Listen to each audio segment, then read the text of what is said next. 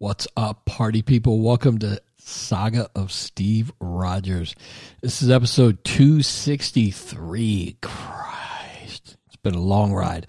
Hope you're enjoying it. Hope you've been here with me for a lot of it. If you haven't, you could go back and listen to old episodes at sagaofsteverogers.com.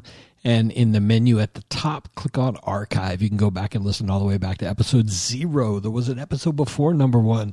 Most people think number one is the first number. Anyway, uh, this is 263. This is uh, the last part with Richard. Um, if you're jumping in now, this is not the jump on point. This is the jump off point. So go back and listen to the previous episodes. This is part six. So we finish up with his story, and then I go through um, some questions that were submitted by listeners and some questions I've had myself. Uh, we, I don't know if we mentioned it in this, but we recorded this previous. We did about 40 minutes. Um, we did the previous episode, 262 and then I said, I got to pee. He has to end at an hour anyway. So he ends. I come back in. He called right away. And I just started talking. And then about 42 minutes in, after we finished the story and then started Q&A, I realized I never hit record. What a fucking amateur. But told him, hey, uh, I totally fucked up and we need to do this whole thing over. So we waited another day. He called me the next day, and this is the final part. So I'm hoping to have um, some of his family on. I'm still kind of running that down. I want to cleanse the palate a little.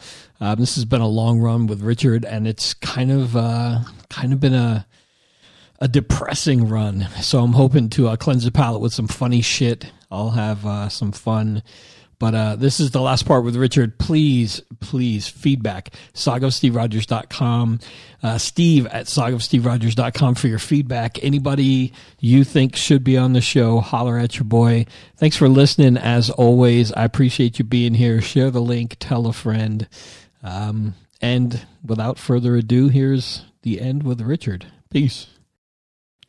Thank you for listening to this podcast. My stepdad works really hard on this. If you are easily offended, don't waste your time. If you liked it, tell a friend. I can't believe I have to tell adults this basic stuff.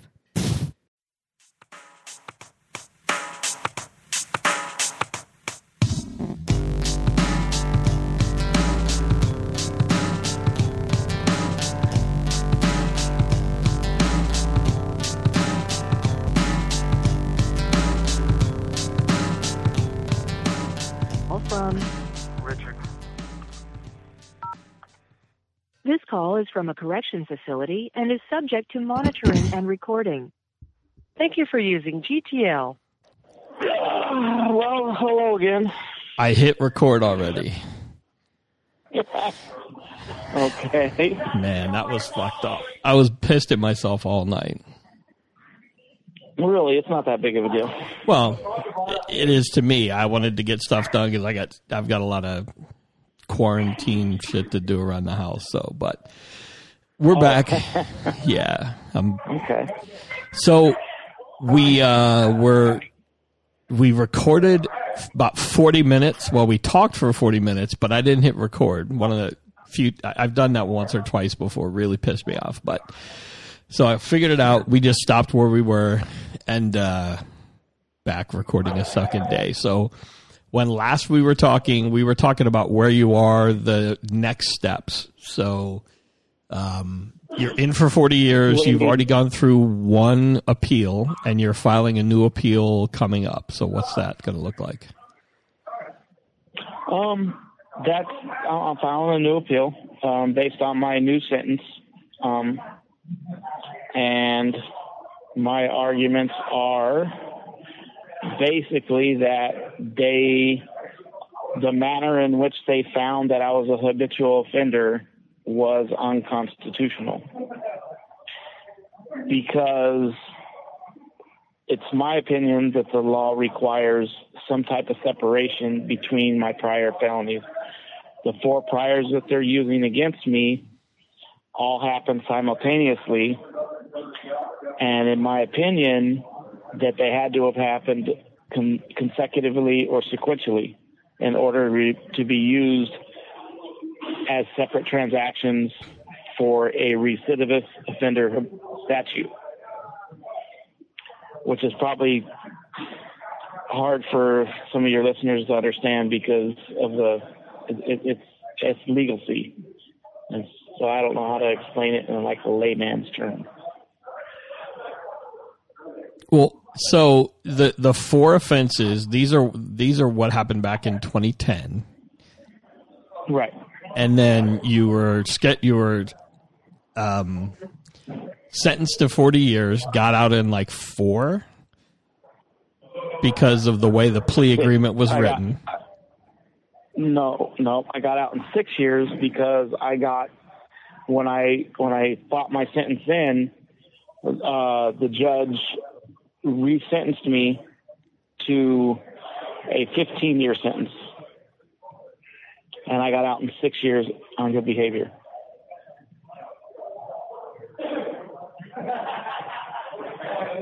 Okay. I thought this was the 2010 was the one where you got sentenced to 40 years. I And did the- originally, and I fought that conviction too. okay. And one of my arguments on that, on when I fought that conviction, is that they should have ran concurrent. Um, and I asked for a sentence mod based partly on that. The judge agreed with my sentence mod and agreed to reduce my sentence to 15 years. And so that's what I got. And then you did basically less than half of that. Yeah, I did six years on that. Okay. So basically, back then the judge ruled that those convictions were single tr- a single transaction. They were all happened at the same time, so the judge made it a single transaction. This court now for this crime because they have to use they have to have to, in order to give me the amount of time they gave me 40 years on this this current crime they ha- I had to have three prior convictions and in reality, I only have uh, the one prior conviction for the armed robbery out of Arizona, and then I have the three prior convictions from 2010 out of this state. But the judge had already made them one conviction, so I only have two convictions. So they could only give me 10 years under this number. Instead, what this court did is they separated the last three convictions, the last set of convictions out of South Dakota, they're saying that they're three separate convictions, even though the judge in 2010 said no, it's one conviction. This later court, because the court wanted to give me more time, said no, we're going to change that. Even though I'd already been sentenced and I already completed that number, this court says, you know, we're going to change that and we're going to make them separate transactions now. It's my argument that I had a right to the reason the evidence that they're using to change that doesn't exist. They're just saying they're just making up stuff saying that they happened that I that I that I sold to two different people at two different times, which never happened. It's not what I pled guilty to. There's no evidence that that ever happened. And if they're going to find them type of them type of facts, it's my argument that I had a right to a jury trial on those type of facts a judge can't just decide how I committed the crime without any evidence. When a judge is deciding how how I committed a crime and they're going to enhance a sentence based on that evidence, that has to be found by a jury, and that's my arguments on appeal. And if I win, um, I get out automatically because I've already done the time. Because I'm already over that maximum amount that I'm allowed to that, that that state could have given me for the crime I committed, unless they find me guilty of being a habitual offender. And I understand a lot of your listeners will say, "Well, he is a habitual offender. He's committed all these crimes in the past, and blah blah blah." The statute in South Dakota requires that the prior convictions be within 15 years. The only prior convictions I have that have been within the last 15 years are the one Arizona conviction and the conviction from 2010, which was already ruled on as a single transaction. And that's why I'm arguing that this later court didn't have the authority to change that ruling and make it separate transactions. So, And then also, my second argument is my lawyer at the time, at this time, on this case, tells me that he looked at the prior case and he came up with the same conclusion I did is that this one transaction. Therefore, he told me that I couldn't get no more than 10 years. The state offered me a plea agreement for 15 years, and I turned it down based on counsel's advice that I couldn't get no more than 15 years. In my letter that I had notarized back at the time that plea agreement was offered me, I said, look, if I'm facing a life sentence, I want to take the plea agreement for 15 years. If I'm not facing a life sentence, if I'm not facing a habitual, I don't want to take the plea. But if I am facing the habitual, I do want to take the plea. Everybody said I wasn't facing the habitual, and then it turns out that who's judge sentenced me who's everybody? Who's everybody? Both well, both my lawyers and other lawyers that I talked to. But not the state. So when you're saying you sent this But- no, certified state- letter, who did? Hold on, hold on, hold on. Who did you send the certified Okay. letter to? to the state and the judge. And the the judge and the state never replied to your letter. They just they obviously got Right, it because you sent it certified. But they're not going to reply to you. the- they're not going to reply to me. The, the prosecutor said from the outset that they think they could give me a life sentence. They said that I'm a habitual offender. So I asked my lawyer, why is the state saying this? The lawyer said, they just always do that. Don't worry about that. I've looked at the case. I've looked at your old case. I've looked at your priors. You're not facing the habitual. Don't worry about any of that. And I said, well, I want to make it clear if I am facing the habitual, if the state's right, I want to take this plea bargain for 15 years. He said, don't worry about it. You're not facing the habitual. I got in front of the judge and I argued with the judge. I said, well, I want to know right now what I'm facing because the state's offering me a plea and I want to know, am I facing the habitual that has a life sentence?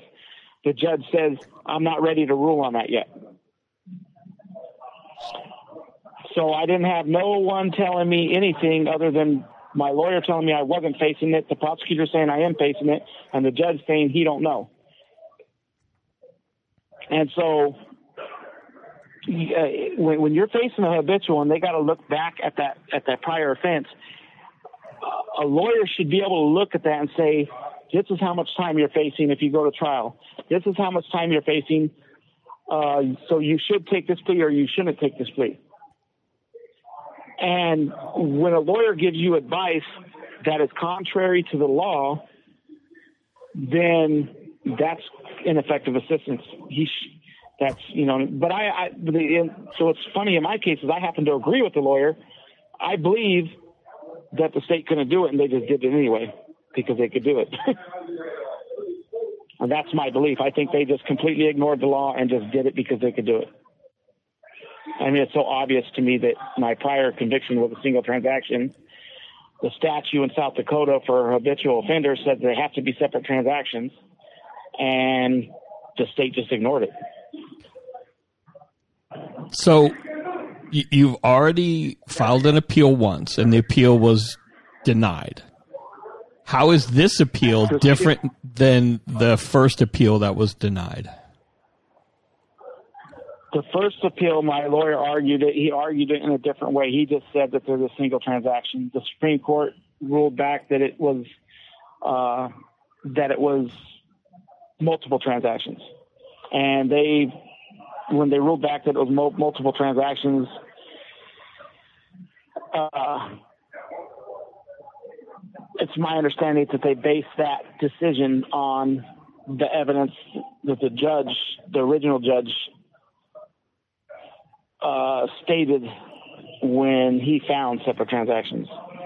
But they also, the Supreme Court also reversed for resentencing and asked and allowed me to make new sentencing arguments. So when I went back for resentencing, I did a motion to strike the habitual based on everything I'm saying and uh, asked for new counsel because I needed counsel to testify regarding the advice he gave me. Didn't they didn't uh, the judge denied both their motions and sentenced me again to 40 years, which I'm again saying is an illegal sentence. So now I'm going again in front of the direct appeal. And it's to the same court, or is it to a higher court than the to last the same one? court. So, It's to the same court. so the appeals I'm process. arguing- I'm making the argument. I'm making the argument differently. Before the the judge, the the lawyer just said it's a single transaction. Basically, this is what the statute says, and the court ruled against me. This time, I'm going back and I'm saying because this time I I I, I got uh, I'm including evidence of it being a single transaction. I'm including evidence that the crimes are committed sequence or uh, simultaneously.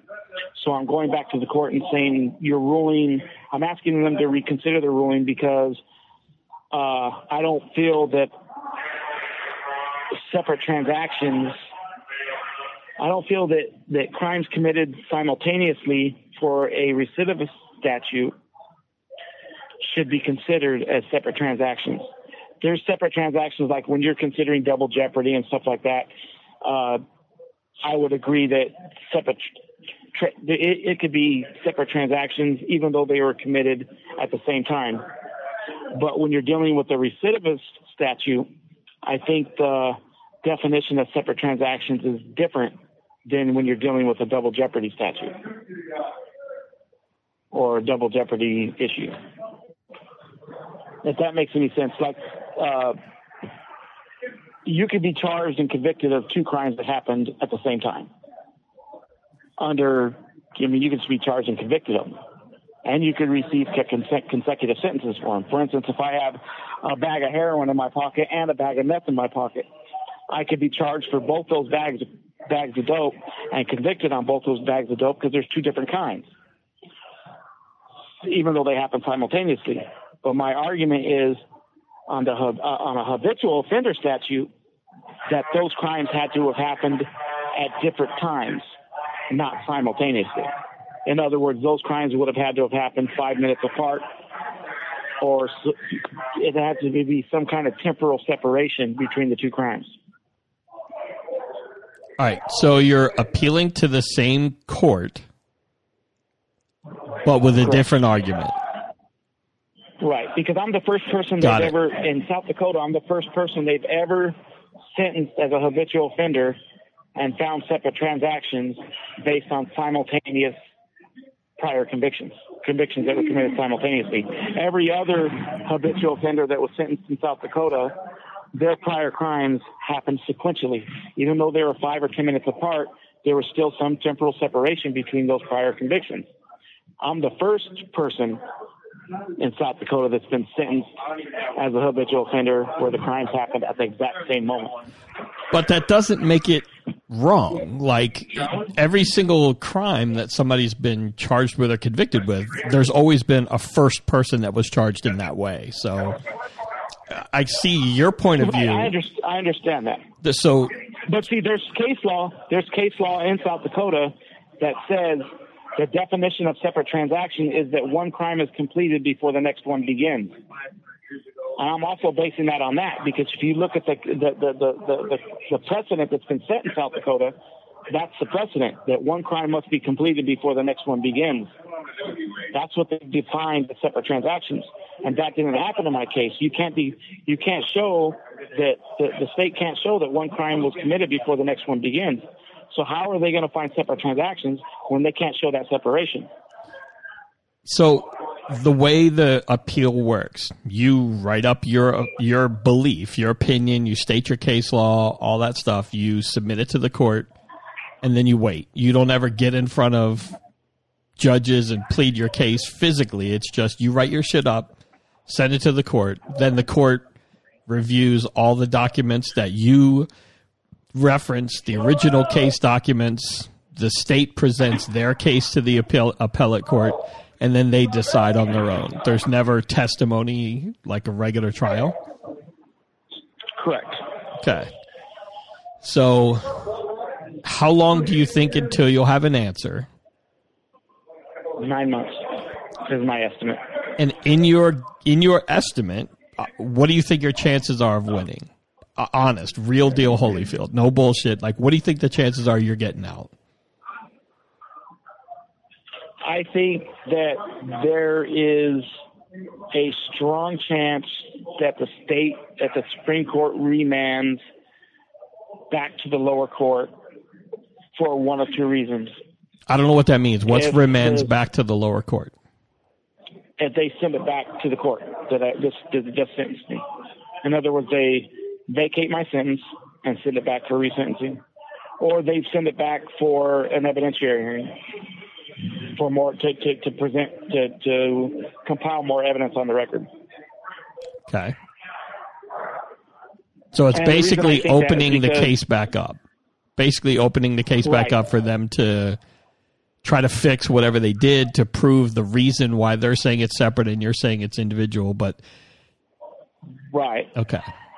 Or then that's, that's what I'm saying. They, they could either send it back for that reason, or they could send it back for um, my lawyer's testimony that they didn't let me get to see what advice he gave me, because uh, under under a certain case called Lafler versus Cooper, it's a United States Supreme Court case. Uh, if an attorney gives you advice that leads to you refusing a plea agreement, then you could ask them to reoffer you, or the what would happen is the Supreme Court would order the prosecutor to reoffer that 15 year deal, Which you've already done how many years? and then you, I've already I've already I've already done close to four years on it. So if they give if they offer me the 15 year deal, chances are I'll either be out or I'll have another year to do. So and by the time I get back and do it all, then I'll be ready to get released anyway. Okay. And if comes back and says, "Nope, you're staying," what's the next step? Can you appeal to a Then higher court? a- yes, but first I'll do it. It depends on what how it goes. If they don't send it back, then I go to a habeas, and then I present all the get all that evidence on the record anyway, and have my lawyer testify anyway. And then that takes. I mean, I could do that within a month, and who knows how long it'll take them to get me back. It could take a month. It could take two months. It could take a year. But I'll have every- everything done within a month in front of the court. It's just a matter of how long they'll. T- it takes them to schedule the hearing, and they have to pretty much give me the hearing.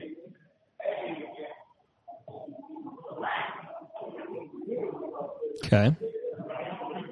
So no matter what, I'm going to get the lawyer to testify, and no matter what, he's going to get on there and say what he's going to say.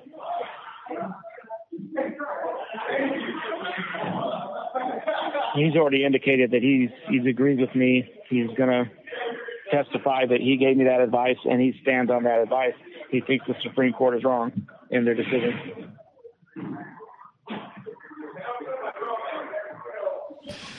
Okay. Well, I, I, can I can see, you know, I was good in debate in high school, so I can see both sides of the argument. I can see them saying, you know, I, I- I don't know case law, don't don't need to know case law. I'm just saying I can see both sides of it. I can see what you're saying makes sense, but it's already gone through an appellate an appellate group, an appellate review, and they said we agree with what already happened. So, the, Well, they didn't. It's a complete different argument. got it. But it's No, still. I mean, it's my- still. my- it- go ahead.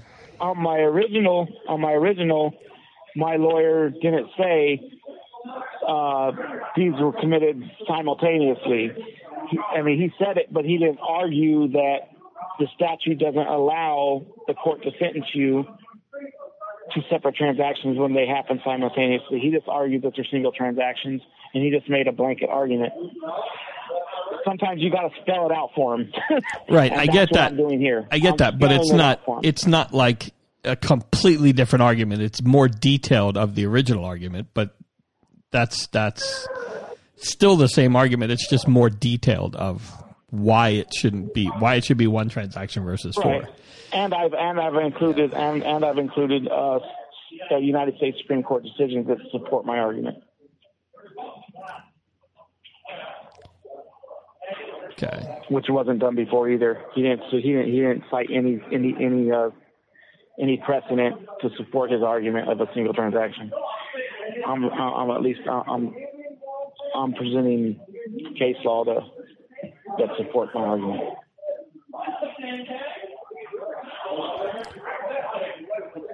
Okay. All right. Well, for the last part of the hour, I want to do some questions. So I had some uh, listeners write in some questions, and um, we went over some of these yesterday, so you'll remember them from yesterday. But they weren't recorded, so it's like they were never never read to you. Um, have you had a real job for any extended period of time? If so, doing what? So you you said when I asked you back in episode one. So this is episode six of our series together, six hours. Um, back in part one, I said, when you were a kid, what did you want to do? And you said, all I ever wanted to do was be a drug dealer and be a better drug dealer. So, Right. have you ever had a job for an ended up- extended period of time and doing what?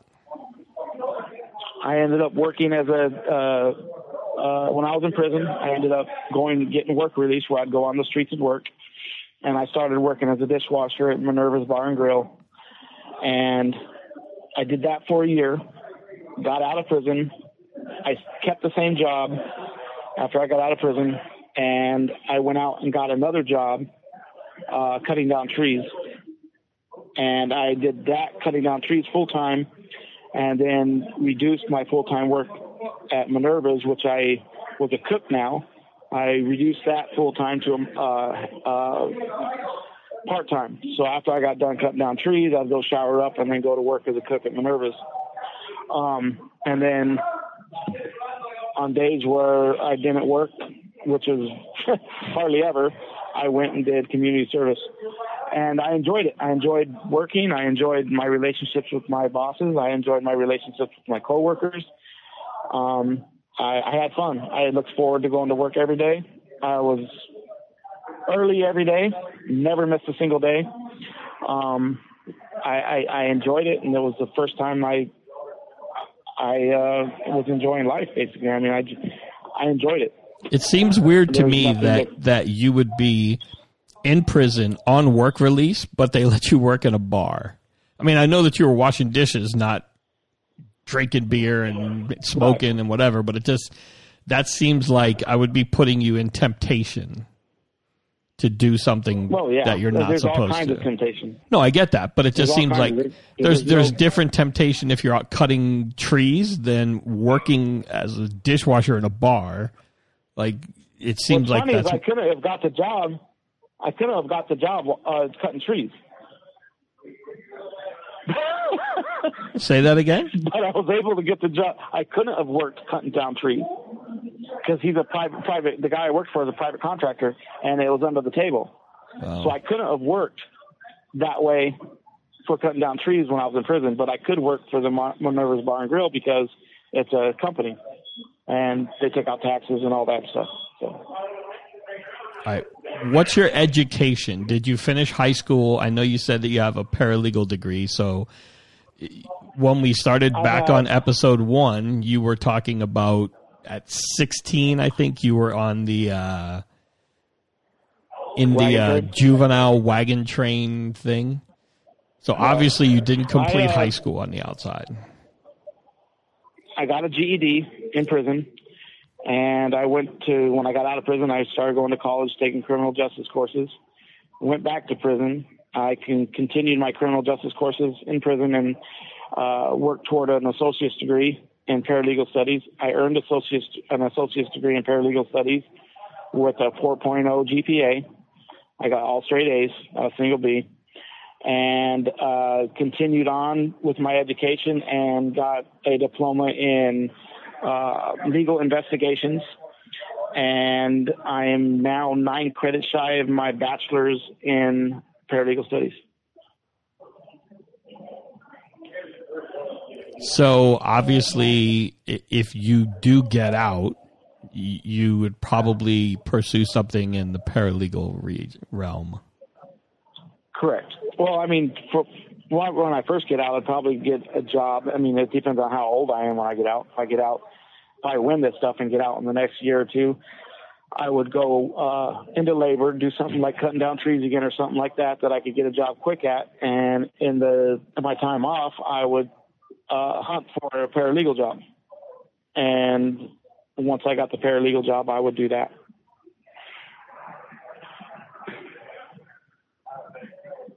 Okay. So And if, and if I got out as an old man, I would go shoot for the paralegal job because I could do that at 60 years old or 58 or 59 or whatever. I could do that at an older age. So let's go worst case scenario. You're you're sentenced for 40 years. If you don't win this appeal and you're kept in, what's the minimum amount of time you're going to do? Uh, minimum amount of time I would be getting out. If I went, earn all my good time and I do completely what I'm supposed to do, I would get out in 2028. So 8 years from now that'll make you 60 what? 62? It would make me 60. 60? Okay. Yep. So this question might be a little harsh, but looking back at your life, I mean, it, it's it's you've you've done a lot of things people wouldn't do. You've had a wild life, storied life. Like it, it's the stuff of of movies and and books and shit like that. But it, it's been a lot of fun. You've done a lot of things, but it's also been a lot of negative on you and your family and you know your the fact you have five kids two of them you've never even seen or you you haven't had a relationship with don't really know. Would you change what what at what point do you think you would have changed your life? Like what point would have I changed my life? yeah at what point? So you you would have like Uh, uh, there's a bunch of different yeah there's a bunch of different forks in the road throughout this this saga that we've been on together. Which of those do you think was if you had it to do over you would be like fuck i'm going right. I'm not going left anymore. Like this is the one and this is the reason why this one is the one that should have changed my life. If I had the knowledge that I have now, I would have, from a younger age, I would have got a better work ethic. And I would have found some, some work I enjoyed, and I would have worked, and I would have just done that. And I would have, I, I would have just worked. I wouldn't have got into dealing drugs. I wouldn't have got into any of the bullshit that I got into. Um, I think, to be honest with myself and your listeners, I think that I was scared to try something new. I was scared to work. I was scared of the unknown. I was comfortable with selling drugs. I understood it. I knew, I mean, I just knew how to do it. And going to work and having to do something new and maybe not be good at it and not maybe be made fun of for my performance or whatever. I I just and I'm and the reason I'm saying this because I'm learning from my kids. like my daughter, she she's learning to work, and she's finally found a job that she really loves, and and, and I'm happy for her. And I, I'm proud of her. But before that, she's tried several jobs, and she ended up quitting because she felt uncomfortable working. She felt that she wasn't good enough, or or um, she wasn't good at it, and she was insecure. And I think that was my problem. I think that was exactly my problem. I think that uh, I was scared to even try. But there's also like people that live the the outlaw lifestyle, people that make money by doing nefarious shit, and and it, it's it, this is just again me being a layman, not being in that world. It, it seems like everybody I've ever heard interviewed that led that outlaw lifestyle, drug dealer, gangbanger, killer for hire, whatever that kind of horseshit is, that they look at people that have regular jobs like, look at all the work they have to do for that little amount of money. Like, little reward, lots of work. You didn't have to work really hard. I mean, you put your life on the line. I'm not trying to minimize the shit that you went through, but it was fun. Like you're hanging out with hot chicks and guns and drugs and money and cash and fast cars and going to Mexico and beating the law and beating the you know you get arrested but you beat the rap and I like have a different it's fun. I have a different view because um, I know that at one point in time in my life, I looked up to people like Al Capone and these gangsters you hear about, and these gangsters in the movies, and you're like, yeah, I want that lifestyle. I want to be like that. That dude's cool. Blah blah blah. Um, but over the years, I've I, I, I see something different.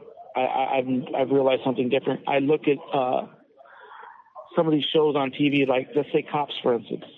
You look at Cops and you see these guys getting arrested, and they're like fucking little bitches, to be honest. I mean, you see these guys getting arrested, and they want to be big and tough and, and, and badasses when they're robbing people or when they're fucking selling drugs and and, and being tough guys and this and that. But then the cops chase them and they act like a bunch of little girls and fucking oh no oh no and sort of start crying and shit when the cops arrest them and all this other fucking stupid shit. They just look like little bitches, and that's the majority of criminals. And when like my eyes got open to that, and I I, I seen that, and it started, you know, I, it just resonated on me bad, and I don't like that. I don't like the the look. I don't like to be viewed that way, and uh, yeah, that's not who I want to be. But that's in retrospect. Like at the time, you never That's felt in that. retrospect. Yeah, hundred percent. Right, I never saw that. Yeah, that's rear view mirror speak. Like you're looking back at it, going, man, Right. You know, it's easy to to rethink it looking back, but at the Right. time, you were living the fucking dream. Like nobody could At have told you. I was, well, there was times I, I remember sitting in a car with uh with one of my baby's moms, and we're sitting there, and I, I tell her, uh, I want to quit. I just want to. I want to give up this life. And this is when I'm moving dope from from Mexico, me and her. And I'm like, I want to give up this life and stuff like that. And we're just sitting in the car. We we go out. We went out to the car to specifically have a talk and have a serious deep talk. And that's when I told her I want to quit. And uh she's like, no, that's that's not. This is we're making too good of money and blah blah blah. And I don't want to quit. You know, if you quit, I'm going on without you. And uh I was like, well, fuck it, we'll do it then. Let's let's do it. And uh, we continued, and then at one time after that, she came to me and said, well, you know what? I want to quit now. I'm like, fuck that. You didn't want to quit before. We ain't quitting now. You know what I mean? It's just, I don't know. It's, it's, I don't know. So even at the time, even when you're in the in the mix, you know.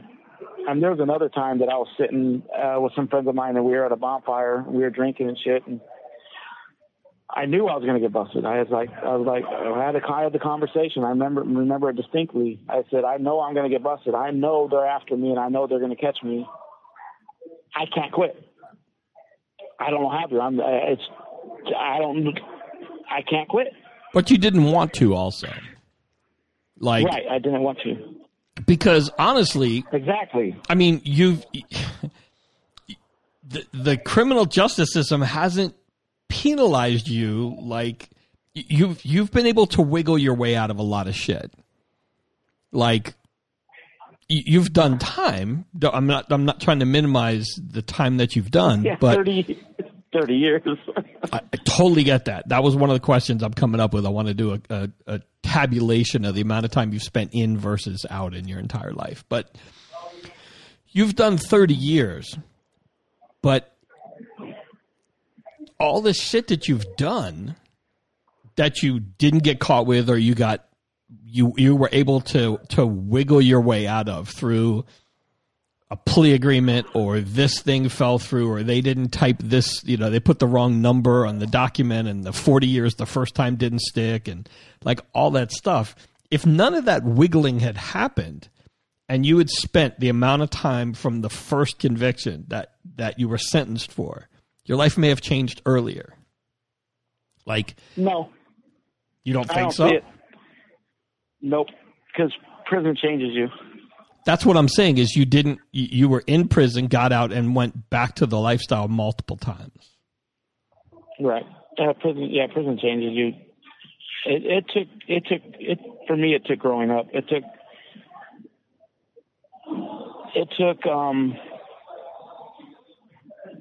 me swallowing swallowing my pride and me coming to the realization that I don't want nothing to do with this life. I don't want nothing to do with the people or this life. It took me coming to the, you know, not wanting to be involved in gangs, not wanting to be involved in people that are involved in gangs, just not wanting anything to do with anything other than my, just my family is all I care about. And I should, I should have come to that conclusion a long time ago, but I didn't. All right, next couple questions. They're they may be worded a little harsh, so I'm going to read them and try to minimize the harshness 'em as they a are. So Just Um, read them the way they are. he makes it sound like he's a victim with the cops and the courts lying just to put him away. Is this how he sees himself? A victim of the police looking to pin something on him that he's not guilty of? Absolutely not. I don't see myself as a victim. I see, uh, I, I did what I did, and I should be punished for committing a crime. Uh, I don't have any problems with my prior convictions and the amount of time I did. They were justified in, in putting me in prison. They were justified for giving me the amount of time they did. I don't I don't think that they're not. This particular crime, I feel that they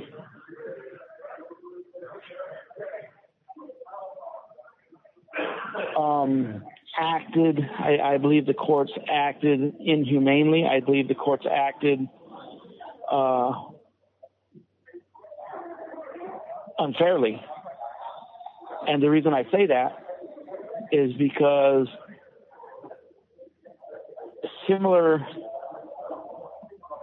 uh, inmates in my in the same position with the same amount of prior felonies, etc., uh, have never received such a harsh sentence. For example, 35.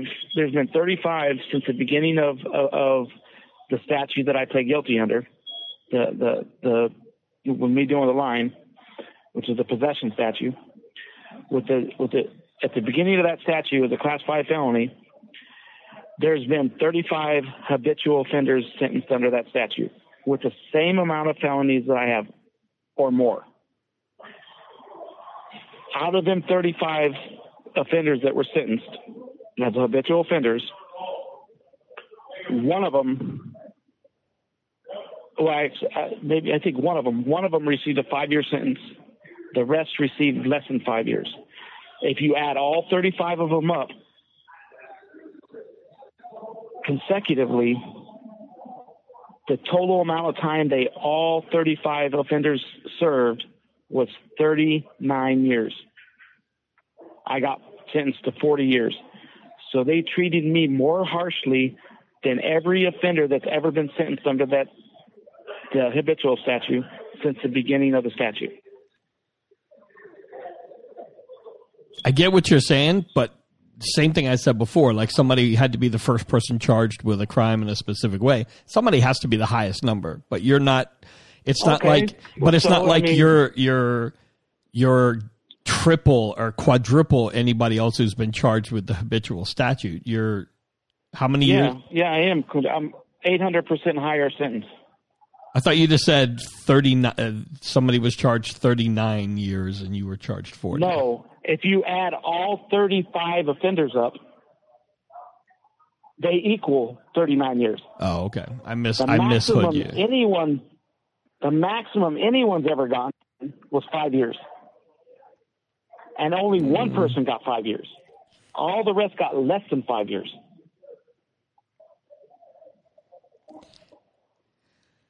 I gave you uh, I gave you those documents. If you went to page, I believe it's page 10 or 12, and, or it's paragraph 10, page 12. If you look under 22 7 8.1, there's uh that's the stat the habitual statute I was sentenced under.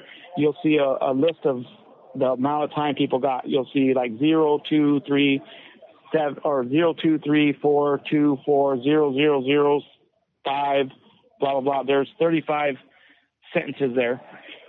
If you add all the amount of time they all got up, that's 39 years, and there's 35 convictions and 35 sentences. I got 40. So let me ask a question. I I don't understand why when you uh, some of your some of your charges were bringing drugs from other countries into the U.S. into Arizona, right? Wasn't that one of the times you were arrested? Yeah, I was arrested for that. I was never convicted, but I was arrested for that. That would be a state charge and not a federal charge, bringing drugs from another That country was a federal into. charge. Okay. That was a federal charge. Because it seems like at some point they would just stop fucking around state charges, and if if it's drugs across state lines or drugs coming into the country, they would just charge you federally, and and Correct. yeah. They, yeah, they just. I was charged and that was dismissed. Okay. Um, do you se- do you see yourself as being smarter than the court? No.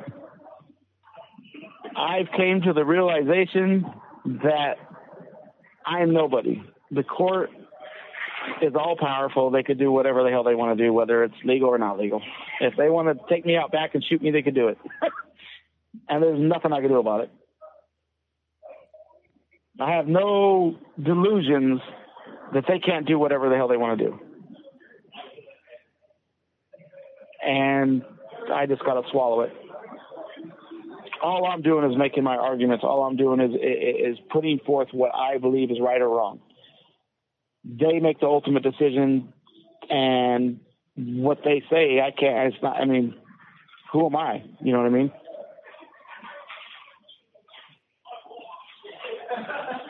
Okay. How many years have you done altogether? So counting the two years in that juvenile chuck wagon thing. How many? So you're how old, and then how many years have you Between, ju- done? between juvenile, between juvenile and everything, I, I I've done between thirty and thirty-five years, I guess. With with county jail time and just all the time, the juvenile time, everything between thirty and thirty-five years. And you're 52. Yep.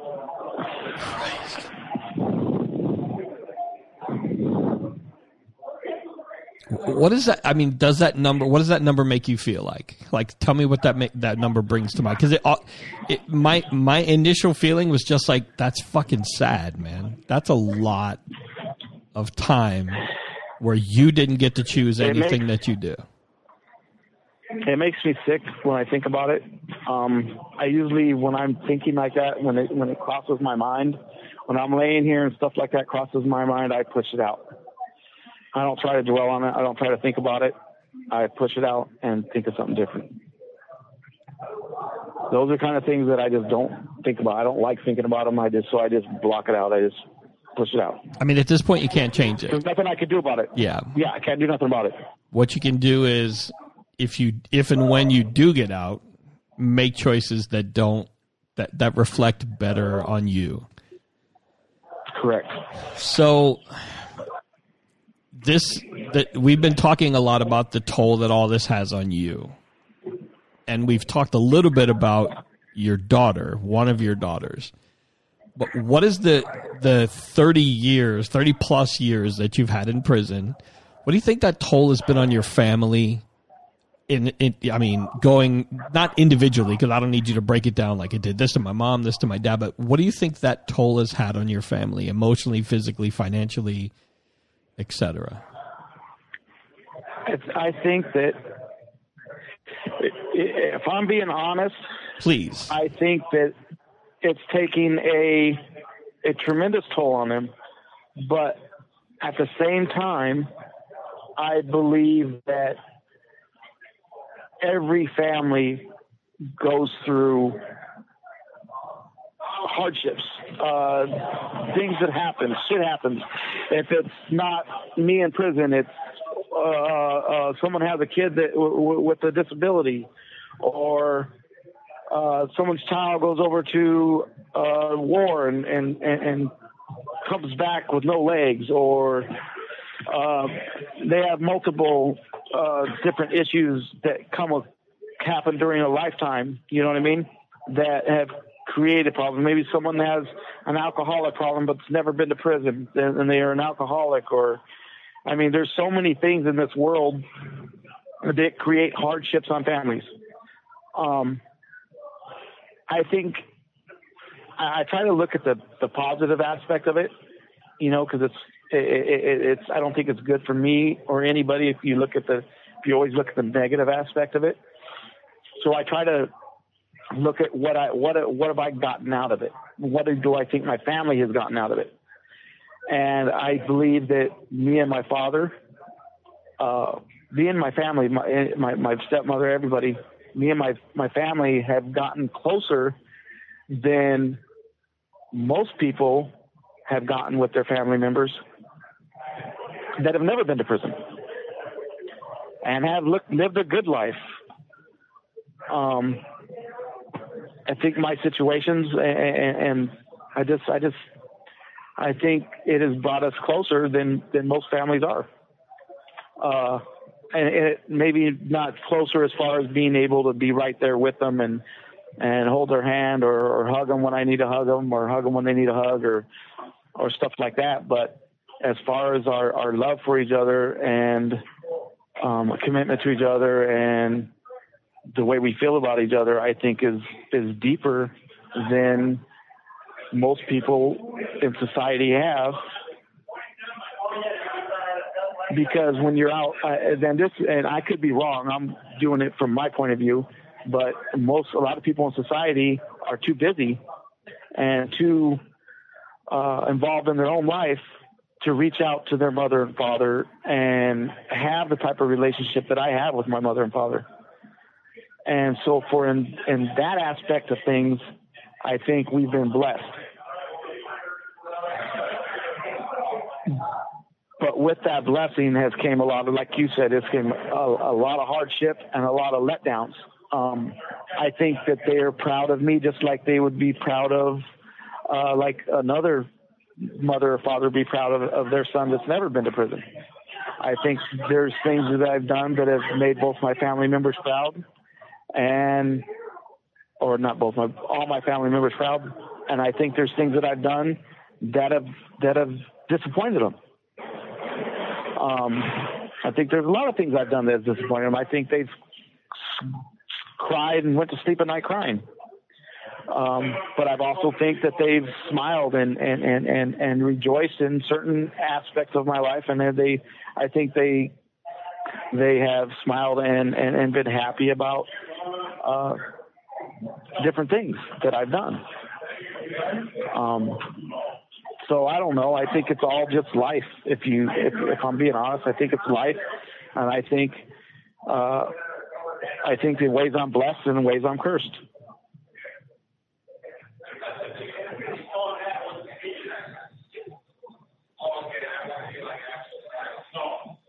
That's uh that was pretty deep, man. That was pretty deep. Um all right, so last question. Why did you want to do this podcast? Is it just because it's entertaining, you get to tell your story and and laugh about it and relive some of this stuff or is it just to pass the time because, you know, time is time is running slow. Obviously, you're you're stuck inside. So, Well, actually, um, I, I guess a couple reasons. Uh, one, uh, I'm bored. I'm lonely. I, I, I mean, I, I would love to maybe reach somebody that would that would want to befriend me and say, hey, you know, I wouldn't mind getting to know that person. Uh, another another thing is I wanted to bring attention to my case.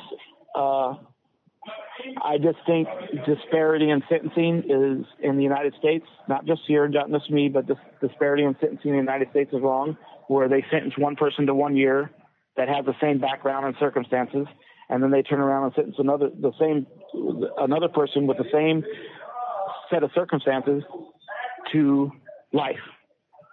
Um, I think that there should be there's a lot of states that don't have guidelines set where a judge is required to sentence a person under certain circumstances similar to the another person under the same circumstances.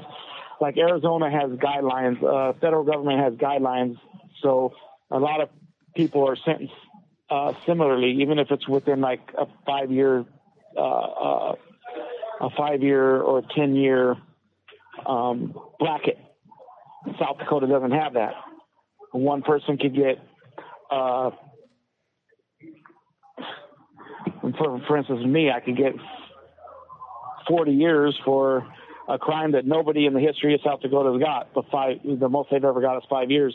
Most states have came to the conclusion and came to the realization that, that that's wrong. And they've set brackets that, that, that real judges in. So it's not depending on the pick of a judge how much time you're going to get. It shouldn't be like, okay, I want this judge because this judge is not going to give me a sentence. But if I go to this judge over here, I'm only going to get one year. You know what I mean? It just, it just, it shouldn't be determined on the pick of a judge or how the judge is feeling one day or how the judge uh, perceives a, a certain inmate, the way he dresses or his hair or because he has tattoos or, or, or whatever the, the, the situation may be. Because judges are human. You're not supposed to be human, but they are. and, and if a judge doesn't like you in South Dakota, he's going to nail you. And there's a lot of prejudices in the world, whether it's color, whether it's uh, hairstyle, whether it's jealousy, you know, who knows? You know, just prejudices. And people in South Dakota specifically are getting judged on those prejudices, whether it's a, a native being uh, sentenced more harshly than a white guy or a black guy getting sentenced more harshly than a white guy or an out of stater getting more sentenced getting sentenced more more more harshly than an in stater. Um, it just it happens all the time, and there should be some guidelines set so there's no disparity in sentencing, especially the kind of disparity that's happened in my case. And so I wanted to bring some attention to that and and ask for some help. I mean, ask. I don't know what kind of help, other you know, maybe emotional support or or anything, or even you know maybe there's a lawyer listening to this that, that that wouldn't mind looking into my case, or who knows. I just bring attention to it, you know. Well, I, I mean, it's uh, it's been interesting. It hasn't been uh, boring in the least. There's uh, a lot, a lot of stuff to digest. I hope everybody has been enjoying listening to this. Um, in the show notes from these last two episodes, I'm going to put a link. There's a program that allows you, if you'd like to send texts to Richard, you want to communicate with him directly, I'll put as much description in there as I can to explain how to do it. Um, reach out and talk to him. If you have questions, you want to follow up on something I said, you're like, I want to call bullshit on something he said, and I think it's this. He's open to talk about it. So, um, I, I appreciate you doing this, Richard. It's been a lot of fun. Yeah. Thank you. Is there anything you want to say at like in parting to people that are listening? No, just just uh you know my story and and uh I try to be as honest as as as possible that I can be and just some hard questions and and a lot of saying a lot of the things I said was was difficult but uh, I just wanted to be honest and and if my story is able to help somebody, then you know that's good too. And uh, Stay away from that damn coronavirus. Everybody, social distancing when you can, people. and I also, uh, before when you turn this off, I wanted to have a few words with you. All right, everybody, go away. Richard wants to talk to me, and it's none of your business. Bye.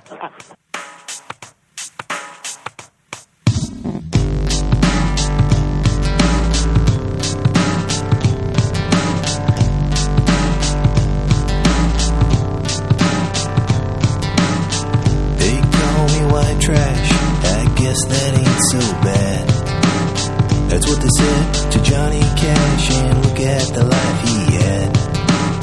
I'm just a drunk and a loser. My mama says that I'm no good. That I'll never have a decent job or live in a nice neighborhood. I don't care what people say about me behind my back. Cause me and the man got it all figured out. Me and the man in black. Well, I got cash. Got cash.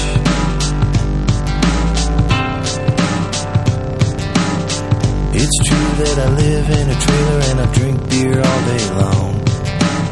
But I'm an artist and a writer, a poet, a singer of songs. Make a joyful noise unto the Lord. That's what the good book states. But it's hard for me to be joyful when all I hear about are my mistakes. Well, I don't care what people say about me behind my back. Cause me and the man got it all figured out. Me and the man in black. Well, I got cash. Well, I got cash. Well, I got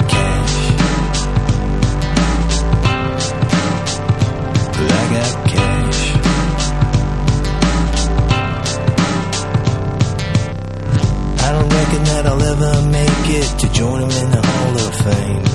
But I swear I'll never quit trying. The beast in me cannot be tamed. They say I'll die a poor man, a recluse with nothing to eat. But I've got my cash, got my spirit, and that's all this hillbilly needs. But I don't care what people say about me behind my back. Cause me and the man got it all figured out. Me and the man in black. Well, I got cash. Well, I got